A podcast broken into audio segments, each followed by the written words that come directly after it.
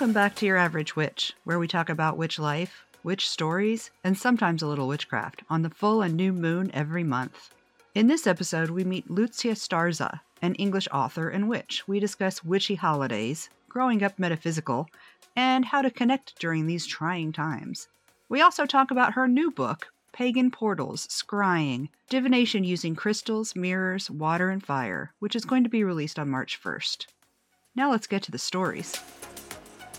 Hello, Lucya. Welcome to the show. Oh, hello. Would you please introduce yourself and let people know who you are and what you do and where they can find you? Uh, right. Yes, certainly. I'm Lucya Starza and uh, I live in London. I'm a witch. I write a blog called A Bad Witches Blog, um, although I don't mean I'm a wicked witch. Um, and you you can find that at www.badwitch.co.uk. But I'm also the author of a few pagan books published by Moon Books. Uh, they're on candle magic, poppets and magical dolls, guided visualizations, and I've got one on scrying, which is due to be published in February. I actually got to read that, and I don't really do divination. I just, it doesn't come to me very well. I don't feel like I'm good at it, so I don't like to do it. I'd rather, I'd rather let other people who are good at it do for me, do it for me. but I, I found a lot of things in your book that I was excited to try out. So that's, I'm excited to talk about it. Oh, great. Yeah. Um, well, I mean, in in in a way, I think one of the reasons I wrote the book is because for me it it did take a lot of effort to get good at scrying. I, I took naturally to tarot reading and um, um, I, I mean I, I tarot I read tarot cards for a long while, but um, scrying was always something that I I loved doing, but I struggled to do. So I did a lot of trying out different methods, reading a few different books on the subject, um, and got better at it. So I felt that I could write a book to help other people who were perhaps um, in the same situation. I will be recommending that once it's fully released to everyone else. well, thank you. The various groups I wander around in. What does it mean to you when you call yourself a witch? Um, well, um, I mean, I am initiated as a Gardnerian Wiccan, so I'm I'm kind of initiated as a witch in that sense. I think the word witch means a lot of different things to different people. Um, and I mean, certainly in, in like um, when I was a child, even like in the 1960s, you know, if you called someone a witch, you kind of meant they were a bit of a mean person. Um, but I mean, I think I use it probably more now in the very eclectic sense of like modern pagan witchcraft. So um, it means that I do a variety of different things like um, spell casting um, and um, and divination um, and those kind of practices, as well as as well as being a a, a Wiccan. Um, so yes, I I use it in a very eclectic sense. Do you have daily rituals? And if so, would you share some with us? I'd actually say that writing my blog is probably my daily practice. Uh, the reason why I started it, uh, I, I was kind of a lapsed witch. Um, I had been in a coven quite a few years earlier, but the coven dissipated a bit. You know, people went their separate ways, and I hadn't been doing much pagan stuff or much witchy stuff, and I wanted something that really uh, prompted me to to do more, to to read more books, to go to more witchy places, to do more things, and so I started writing a blog because I thought, well, you know, I, I that will that I've got to do things in order to write things. So um, I think that is probably my daily practice. But there are also other things that I do do on a regular basis. Um, uh, lighting candles for people. I'm often getting requests for people to light, uh, for me to light candles for them to wish them well or for other things.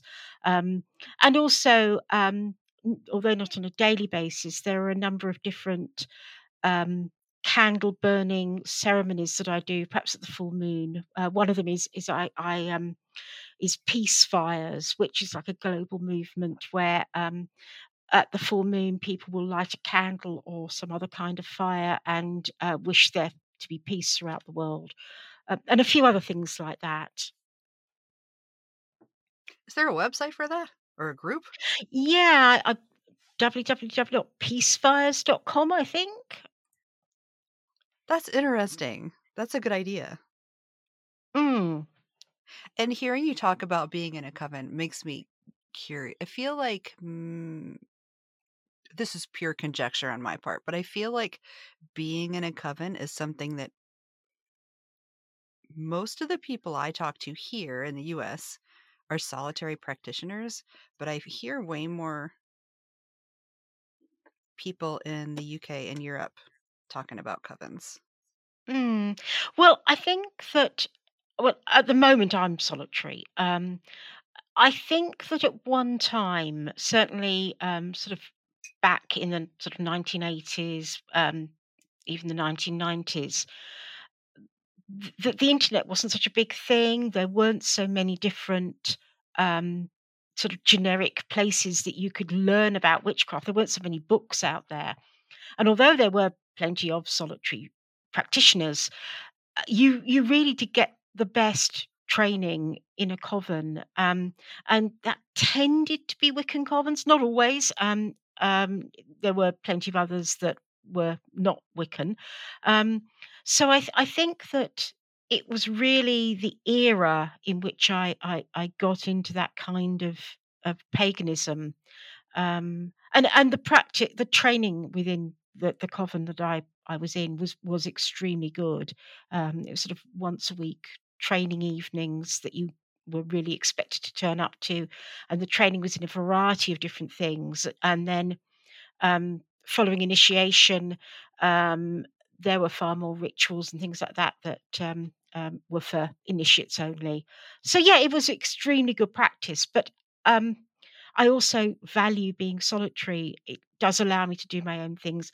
I, I do find that nowadays I'm I far more do I don't do things quite so rigidly or routinely as when everyone got together at a certain you know the full moon or for a festival and did a set ritual uh, i'm i'm far more eclectic now so I, I think there's swings and roundabouts Can you imagine a, a group ritual where everybody was doing their own thing?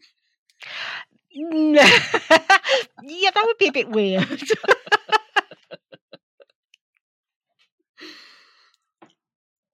Do you have any family history with witchcraft? Well, um, my family were pretty witchy, but um, they wouldn't have used the word witch. I mean, uh, back in the sort of 1960s when I was a child, um, as I said, it was you didn't really use the word witch unless you being nasty about someone.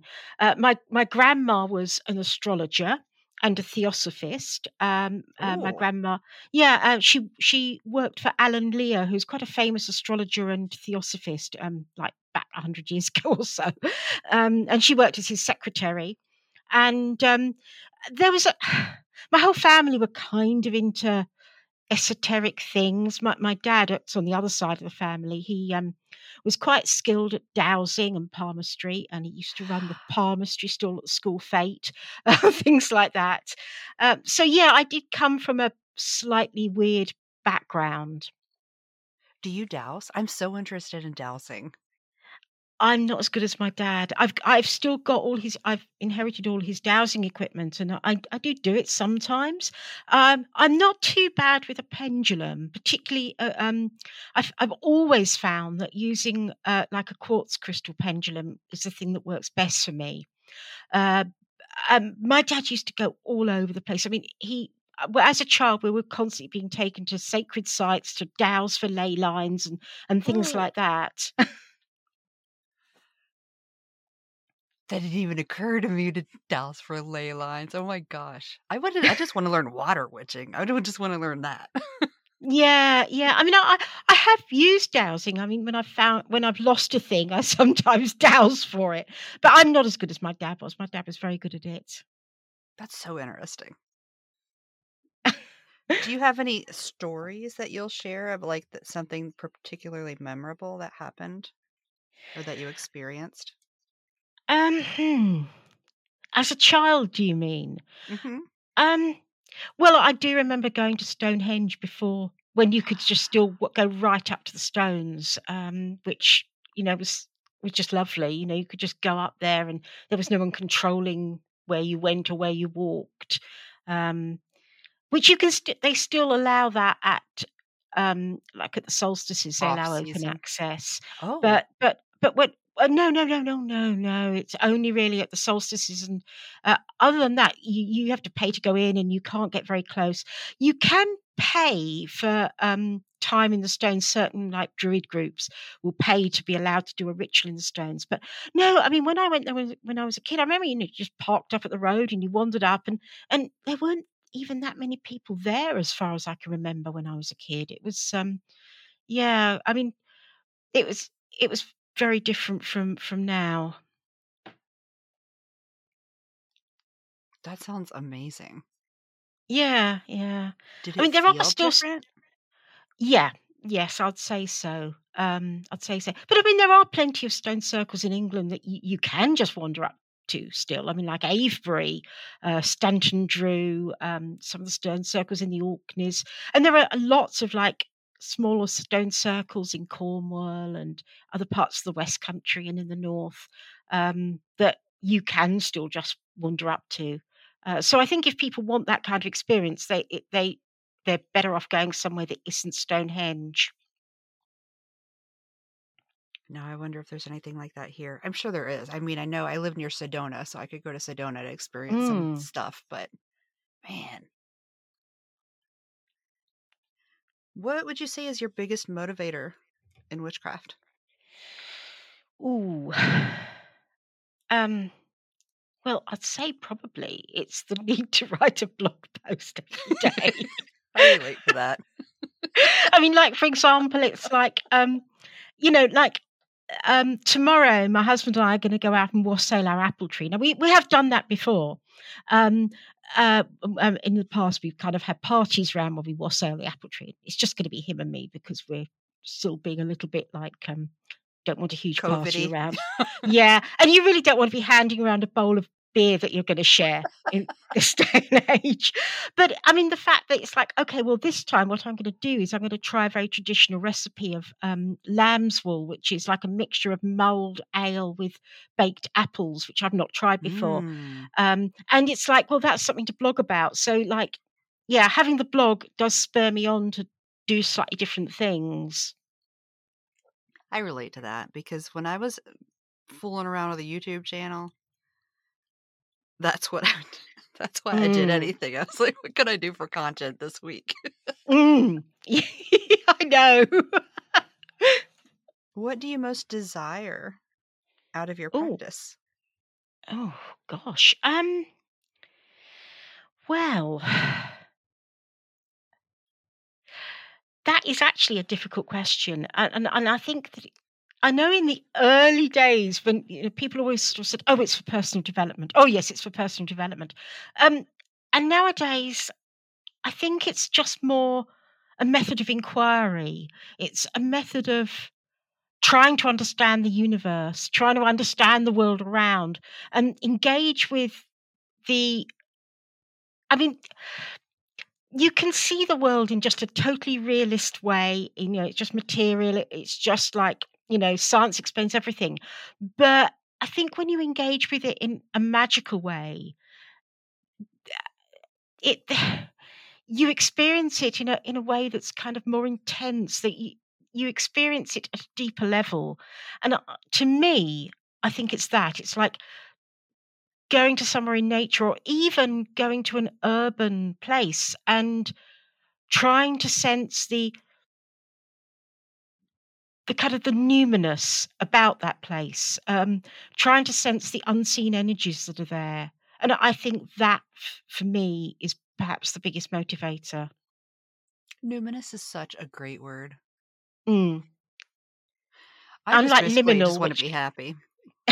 yeah unlike liminal which i also love as a word but it gets overused Yeah.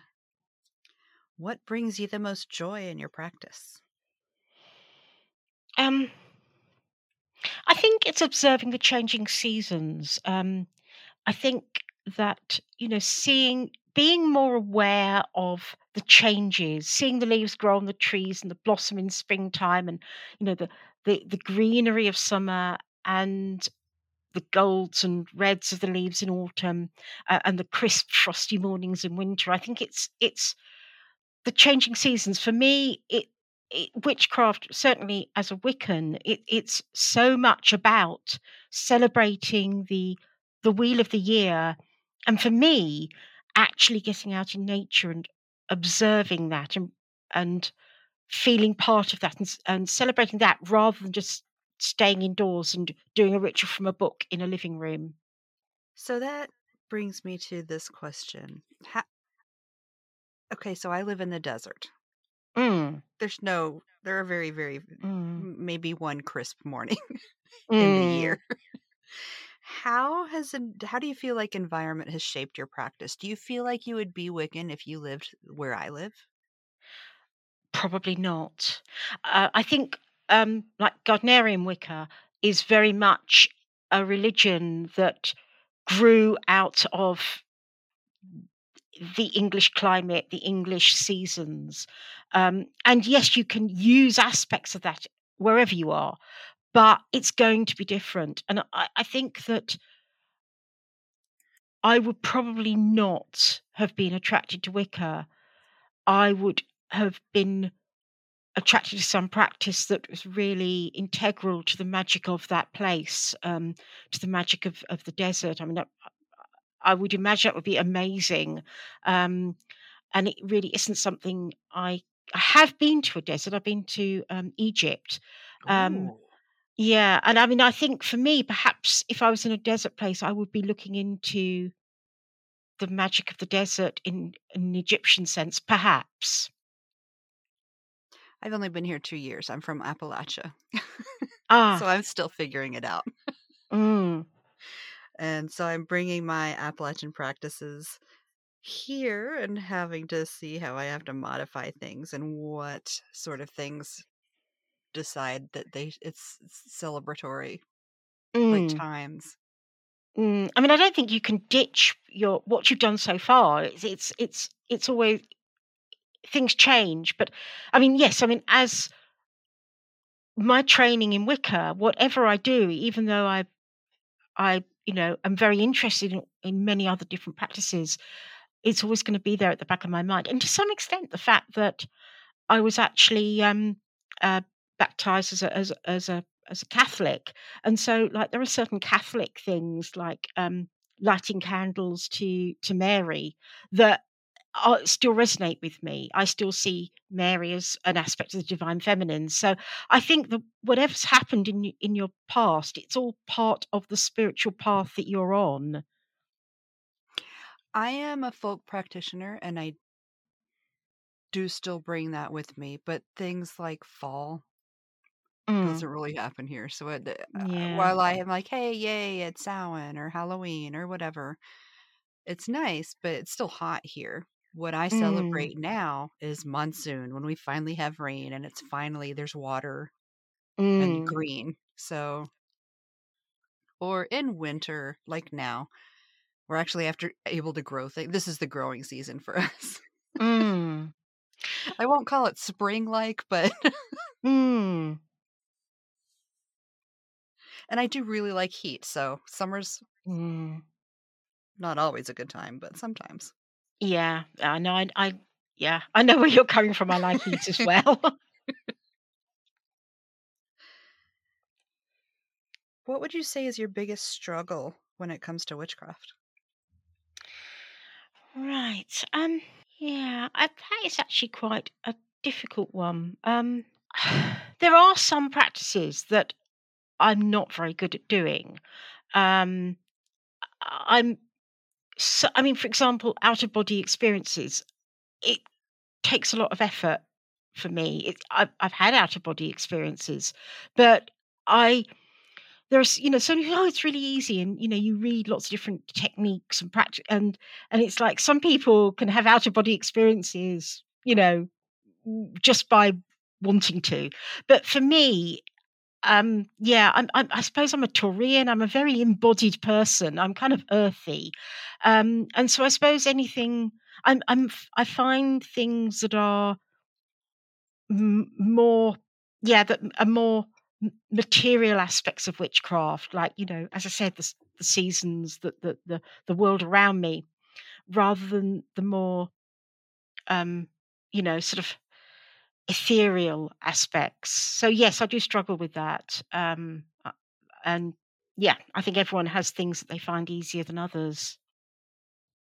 Do you ever feel like you have imposter syndrome? Um, yeah, absolutely. Uh, particularly in my writing. I mean, mm-hmm. I I know on an intellectual level, you know, I, am a published author. My books sell well. I've I've worked in publishing all my career, but I still I read things that other people have written. I think, oh my goodness, that's so good. I could never write anything as good as that. Um, so yes, absolutely, certainly in um, in in my writing, I do. In witchcraft, I even then, yeah. I mean, I think I teach witchcraft classes, but I'm still learning. I'm people who come to my classes will teach me things that I didn't know or make me think about things. Um, there are new, there are always new um, trends in witchcraft um, mm-hmm. or in mm-hmm. magic, and someone will say, "Oh, do you know about this?" And it's like, actually, no. Um, and there's always that little tiny moment when you think, "I should know about that," and then you think, "No, it's okay. It's okay. I'm not going to know everything." I experience that every time I do an interview because somebody asks, "Hey, do you know who such and such is or do you understand do you have you heard of this?" and constantly it's always no. so, uh, I don't know that it's imposter syndrome, but I know I don't know stuff. Mm, I'm not saying I don't have nobody kill come for me. I I have imposter syndrome. Just I understand that I don't know things. Yeah, yeah. I, I think it's that. But there's always that moment of, you know, there's, oh, I'm an imposter. I'm standing here and I yep. don't know that. Everyone should know that. Why don't I know that? yeah. Yeah. What kind of witchy stuff do you geek out about? Ah, right. What do I get excited about? Um, well, I, really, I suppose, any of the topics of my books. Um, uh, so, yes, candle magic, poppets, um, scrying, guided visualizations. And I often find with, with, well, certainly candle magic, most people do kind of understand that but certainly with poppets, I'm constantly having to explain really what poppets are and guided visualizations. Again, people say, you know, once I've explained people say, oh, I know, yes, I do that. It's a bit like path workings, it's that the other. And with scrying, again, it's like I do have to explain that, but I'm really happy to explain, to talk about it. Can you talk about poppets and scrying? I'm both interested in both of those. Mm, okay. Well, um, I think poppets. It's it's um a, a really it's a really old form of magic. I mean, effigy magic is is really one of the oldest forms of magic there is. Um, you you the apparently the oldest one of the well one of the oldest spells recorded um, is actually an effigy spell. It's a cure for dog bite, and it comes from ancient Mesopotamia, written down on a tablet in cuneiform or something like that. And um, if you were bitten by a dog in ancient Mesopotamia, what you did was you got a bit of clay and you rubbed it on the wound and you modeled it into a dog, um, perhaps the dog that bit you, and you left it out in the sun to dry. The idea being that as it dried up so the wound would heal. And if you look through history, um, usually clay in the earliest senses of modeled into the um, uh, an image of the thing that was important uh, as a kind of a focus. Is is just done all the time. Um, and you can see it come all the way through history. Um, the, the ancient Greeks did it. They would make little dolls called kolossoi um, that were little magical dolls, uh, often for curses. Then, um, uh, and the reason why it's called poppets um, in English magic, it's quite an old word from Middle English, and it comes from the same root as the word puppet, and it could mean like a small magical doll, or it could mean a child's toy. And um, that's why I use the word poppet for effigy magic, where you make um, an, a doll that represents someone, and then it works by sympathetic magic. Um, so um, it's easy to visualize. For example, a healing spell. It doesn't have to be a curse. A lot of people think it's going to be a curse, sticking pins into it, but it can be healing magic. And you know, you focus on the doll, and the idea is that by sort of sympathetic magic, what happens to the doll will happen to the person. So yeah, there's me. There's me um, wittering on about um, about poppets. that is so interesting. Thank you. I love the thing about the dog bite. Oh my gosh, that is so mm. interesting. And that's in your that's in your poppet book. Um, I think I mentioned that in my poppet book. I probably do, and it's something I talk about in my workshops. I mean, I actually learned about that from um, oh, a, a historian. I think it was Malcolm Gaskill's book about the history of magic. That's where I learned about that. I mean, I'm you know, I would love to be able to read cuneiform tablets, but sadly I can't. so you mentioned your husband was going to be involved in your apple tree. Uh, wassailing. Mm. Okay. Uh, does he practice?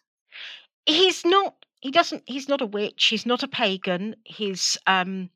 Uh. But yes, we do do things together. He's. He's really we we, ha- we we had a hand fasting when we were, when we were married Aww. at um, a, um, um, uh, a modern stone circle in London.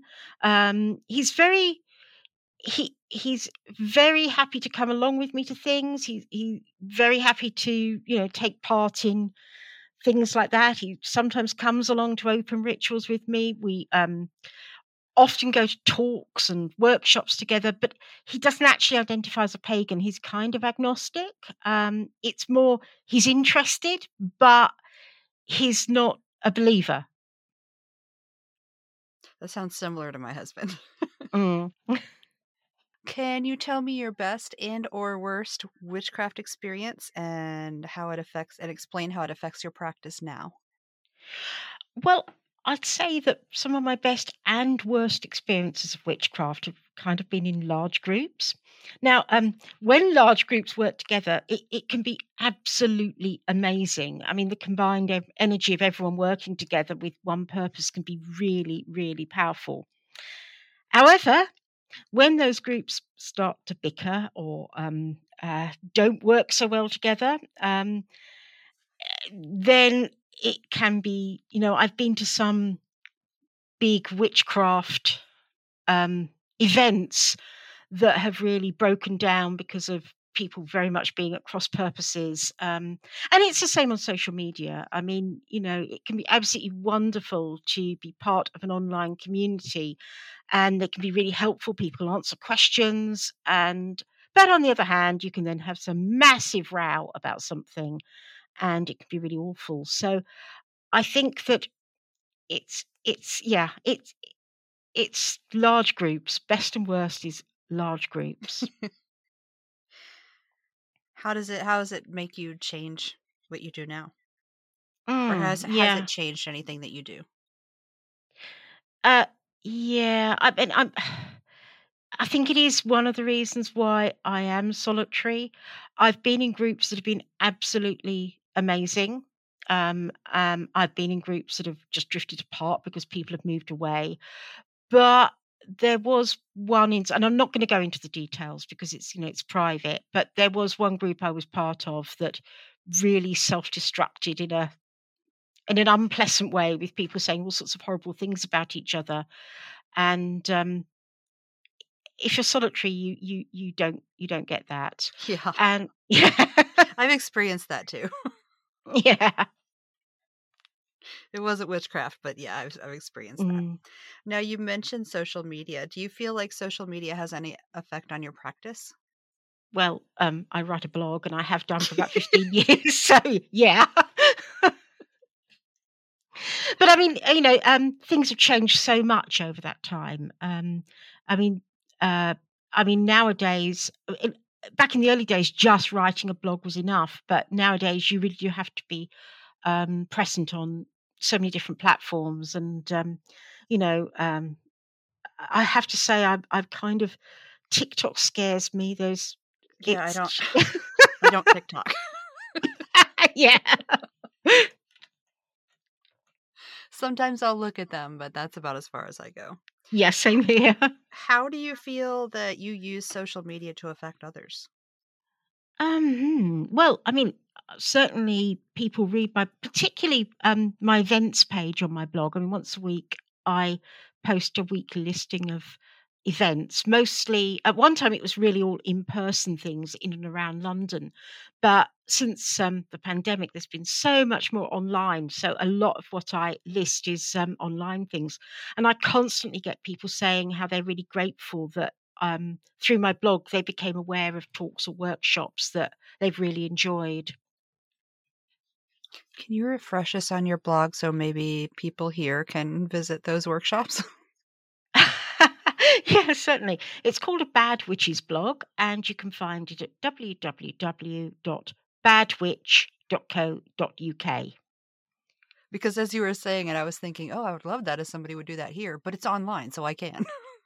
yeah, a lot of them are. A lot of them are. I mean, I, I you know, I, not all of them, um, and I do, I, yeah, no, no I mean, I, but I mean, we can click through and figure it out. yeah, there's, a, there's, um, yeah, there's there's a lot that are. Do you feel like you owe anything to your the readers and your followers? I I do try to m- provide good content. Yes. Um I mean um sometimes when I'm not feeling very inspired and I write something that's it's like it feels like it's something that I've perhaps done before, it's a bit repetitive um, I sort of think, oh dear, I hope they're not disappointed in that. Oh. What's been the most surprising thing about the blog? Uh, the fact that it's the fact that it's kept going for so long and ultimately if it wasn't for writing the blog i probably wouldn't have written the books that i wrote i mean as i said i started it really more as um, something to spur me on to do more things. Um, but um, re- because of the blog, I, um, I mean, the, I got to work for Moon Books because I was reviewing some books. Um, I reviewed quite a lot of books on my blog, um, and there was a Moon Books. It wasn't even Moon Books; it was uh, another John Hunt Publishing imprint, and I reviewed one that had quite a few um, typos in it. And so I thought, oh, I wonder if they need a proofreader because I have worked in in publishing for many years, and um, I do do freelance proofreading. And I, I, contacted them. I said, "Do you need a proofreader?" And they said, "Yes, we do. We do need a freelance proofreader." So I started doing um, freelance proofreading and uh, copy editing for them. And then I said, "Well, um, you know, could I put in a proposal for a book?" And they said, "Oh, yes, go ahead." So that was how my Candle Magic book came came about and that sold very well. And then um, on the back of that, um, Treadwell's Bookshop in London asked me to run workshops there, um, which I was doing regularly. And um, that book was a success. So I wrote my Poppet book and um, and, and my other book. So yeah, it's it, I do feel I love what I do, and but it it kind of wasn't planned. It it it, it was more things fell into place after I started writing the blog. I like things. I like when things fall into place. Mm. How would you say witchcraft has changed your life? That's kind of difficult to answer because I think there's always been a kind of a, a sense of of things magical in my life as you know from my family background even. I think i've always had an interest in those things. Um, the fact that i now actually call myself a witch rather than just being someone who's perhaps interested in tarot reading or whatever um, isn't a huge change. So i just don't know who or what I will be if it wasn't for that, um I, I'd probably be some form of writer because that's I've always loved writing, and you know, um, I mean, I worked in, for a local newspaper as a um, feature writer and sub editor for many years. So I'll probably still be doing um, probably just still be doing that kind of thing. It's interesting to me to hear how different the presence of witchcraft is in your life versus other people I've interviewed. Hmm. Yeah, I mean, I think or at least that, how they talk about it. Sorry to interrupt, but at least how they talk about it, it seems different. Mm, I mean, I can remember. I think that I do remember shortly after I started actually training in witchcraft, um, noticing a difference in my kind of um, powers of intuition, as it were. Um, sort of, I did notice there was one particular occasion shortly after I started training in witchcraft when I suddenly had an inkling in my lunch hour in work that I needed to take a certain road. And I and literally a road. I don't. I'm not talking metaphorically. Um, and I bumped into someone who I hadn't seen since university, who was a really, really bad place.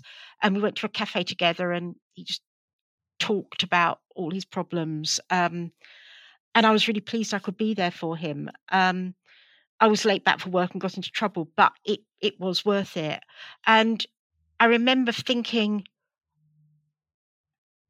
I, I think that I've noticed also a lot of people when they are just starting out on a witchcraft path or or start an, a, on a new level of training, and noticing sort of a, things that happen like that that perhaps they might not have noticed before. I do love intuition stories. Mm. They're some of my favorites. I think that's just that's at least something I have experienced. Yeah. So I can relate to those. Now, as a Wiccan, obviously you celebrate holidays and Sabbats. What's your favorite holiday? always the one that's just coming up. I always think, oh, this is my favorite. But I think, no, this is my favorite. I, it's very hard to say. I, yeah, um, yeah. I mean, I, the thing is, I'm, I mean, like at the moment, I'm looking forward to Imbolc, but it's like whenever that, usually that happens and you think, oh, that's brilliant. I'm going to go out and meet. I mean, uh, recently I've been meeting with a druid group locally. And um, so they, they, well, they celebrate outdoors and you think, oh my god, it's the start of spring. It's always so cold still. You're standing on a hilltop and it's absolutely bitter. Oh my gosh, yeah. Let's move to the the witch community. Mm. Is there anything you dislike about it? And we will come back up with like. Well, I think I really um talked a little bit about before. It can be it can be bitchy. There can be so many disagreements.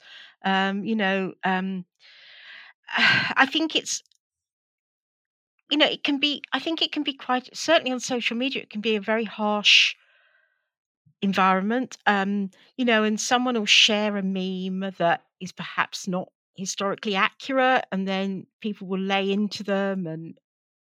Uh, I think the bitchiness is is the difficult part of it.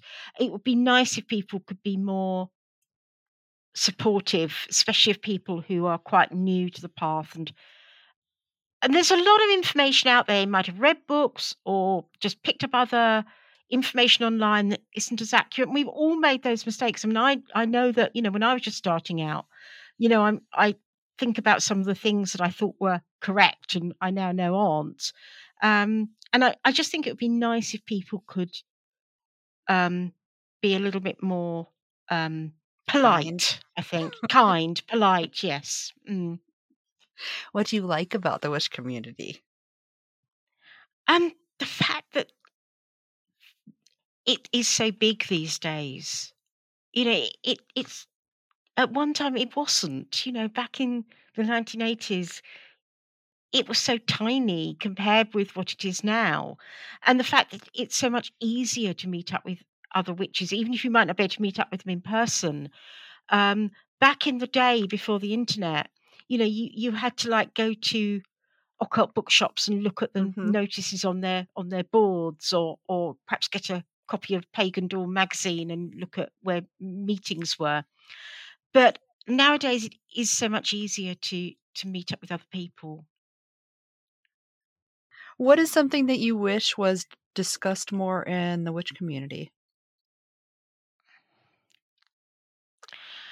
I th- I mean, like, it, it think it is discussed a lot a lot more than it was, but I think inclusivity um, can could is is still something that needs to be tackled a lot more. Um, it is it is still you know an open ritual is quite likely to be planned for somewhere that people who are using wheelchairs can't get to, um, or um, are not so suitable for perhaps elderly people who need the toilet all the time, or whatever, you know. Um, so I do think that making things more accessible and more inclusive um, is something that certainly does need to be discussed a bit more. Do you know, I am embarrassed that I didn't think about that part with the bathroom. Because I I do think about because I I worked with the elderly Mm. and I forgot about that that aspect. Oh, it. I know. I mean, I I was a carer for my disabled mum for a few years until she died, and so I became far more aware of what wheelchairs can Mhm. do or what they can't, and what help people need in bathrooms and so on. Yeah, and if it's a, like you're off in the woods, a porta potty is going to be very hard to manage. Mm.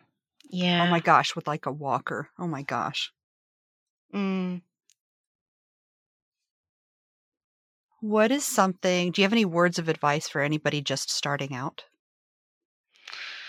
I think read as much as you can. Um, um, learn as much as you can, but also think for yourself and does it feel right to you? You know, if something doesn't feel right to you, then don't do it. Um, and don't cast a spell in haste. Think about it. Think, is this really what I want? I mean, in particular, I see a lot, uh, certainly in the moment, a, a lot of people rushing to curse someone because they've annoyed them. And there can be a place for curses, in my opinion, but they're not necessarily the first choice that you should do. Not And because so they I called you a bitch on Facebook. precisely, precisely. You know, you'll be you, you, realistically, you might be doing far better off doing a spell to sweeten them up than to make them feel more angry. what would you like to hear from somebody more experienced than you yourself? For Oh, you. what would I like? Ah, um, I always love going to talks and conferences and hearing talks by people who are far more experienced than myself.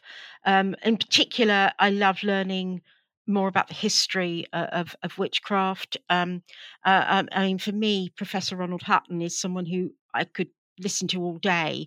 Uh, I know that in America he's not so popular as he is in England. He's a bit of a national treasure in England, but um, his his insights are um you know his knowledge of history and his ins and his knowledge of the pagan community i think um I love every book that he's written, and um, I, I, yeah, I can always listen to him.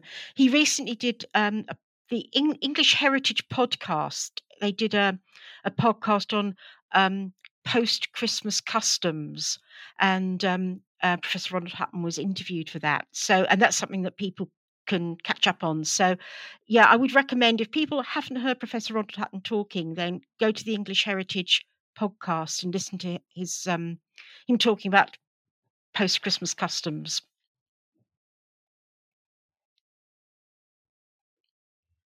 What or who would you say are the three biggest influences on your practice? Well, um, apart from my family, um, the first person I really trained with in witchcraft, and that, that wasn't Wiccan training so much. Um, actually wasn't a Wiccan.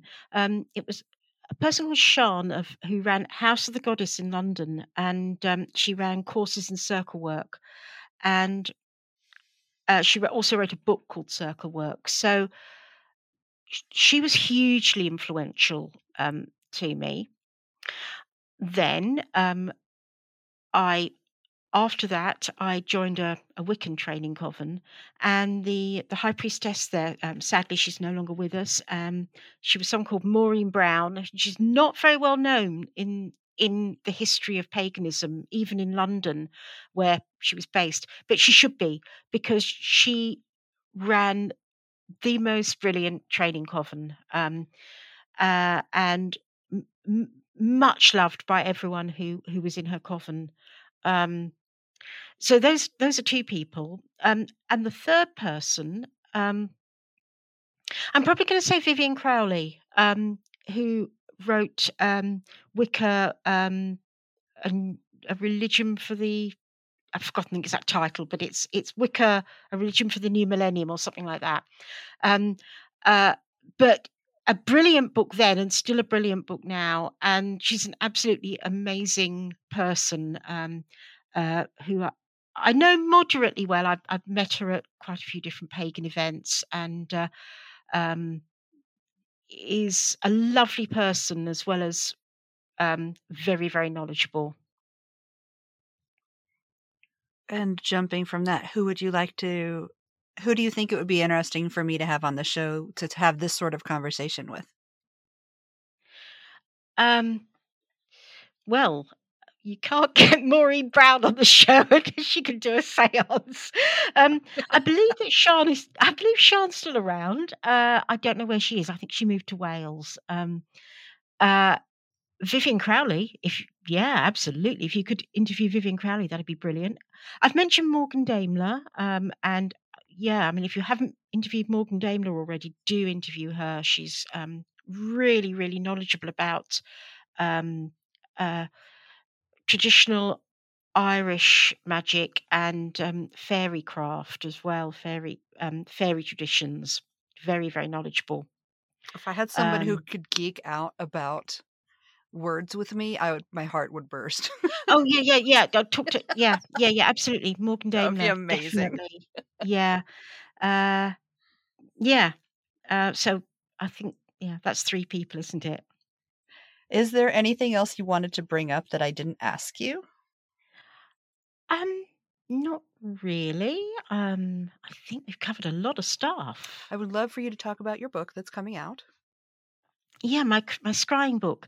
That's coming out in February, although there are actually already some copies on sale at Treadwell's Bookshop because I made sure um, I the, the people at Treadwell's Bookshop have been absolutely wonderful. They are um, an amazing bookshop in London, um, and um, they've been absolutely lovely to me and hosted launch parties for for my books in the past, and I've taught workshops there. So I've made sure that thirty copies of my scrying book um, reached the shop earlier this week. Um, so that's Neat. like yeah, so that's a good month before it's officially published. Um, so yeah, you can go to Treadwell's Bookshop and um, they should have a copy, hopefully. Unless all 30 have sold out already. That would be absolutely lovely. I'm not sure that they have. Um, so yes, my scrying book, and it's called uh, Pagan Portal Scrying, and it covers crystal balls, um, dark mirrors and other types of mirrors, scrying in water in cauldrons and bowls, and also scrying in nature, so like cloud scrying and um, looking into the branch of the trees or listening to the sounds that the trees make, scrying in fire. And at the end of the book, I look into um, tea leaf reading, which is, of course, a form of scrying. Um, and I cover a lot of different methods that you can use to um, to get better at doing it. Um, and um, also, kind of, I always think that it's better to use an intuitive approach if you see symbols, but it can help to see how other people have interpreted them in the past. So at the back, there's a kind of list of some uh, some things that different symbols can mean. I really liked it. Thank you. and I'm looking forward to trying some of the methods that you mentioned in there. I have two more questions Okay. that I know are not on the list. They're not scary, they're just for fun. Would you please recommend something to the listeners? Uh, a book, um, um, Whatever you want. Anything. be anything at all. Soup, whatever. if you like a particular song right now, whatever you're obsessed with right now, recommend it.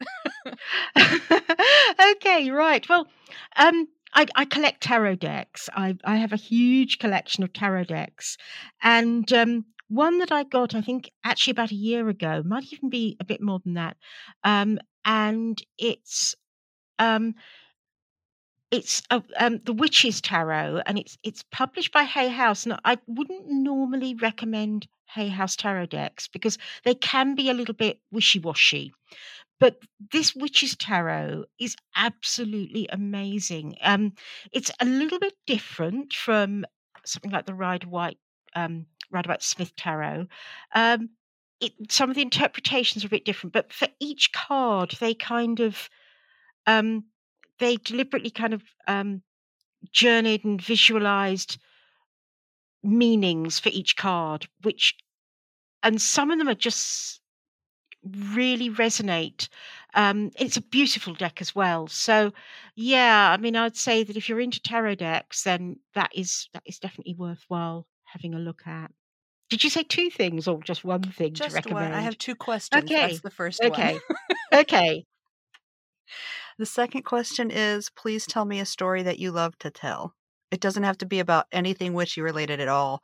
It can be something silly that happened to you when you were a kid, like when you get together with family or friends. Remember back when that dumb thing happened and you all laugh. Mm. That's my favorite Mm. kind of story. like if you're sitting around the table with tea and just chit chatting, that story. Oh. Or a beer. Maybe a beer. I don't know. I've gone completely blank. Um, uh, there is something that I remember a little while ago, and I was I was buying some. My, my I had my cat back then um, was not very well, and I was buying him very expensive cat food because he was really not very expensive, and um, really not very expensive, nearly really not very well, and um, anything to encourage him to eat was, was was I was getting. So I got some really expensive cat food, and I was leaving the supermarket, and the uh, security guard outside the supermarket looked in my trolley and said, "My goodness, you've you've bought very expensive cat food for your cat." Um, he goes, "When I die, I want to come back as your cat," and and I was thinking. You might not want to. You might not want actually want to be saying that to a weird. It's interesting that the security guard knows what expensive cat food is. Yeah.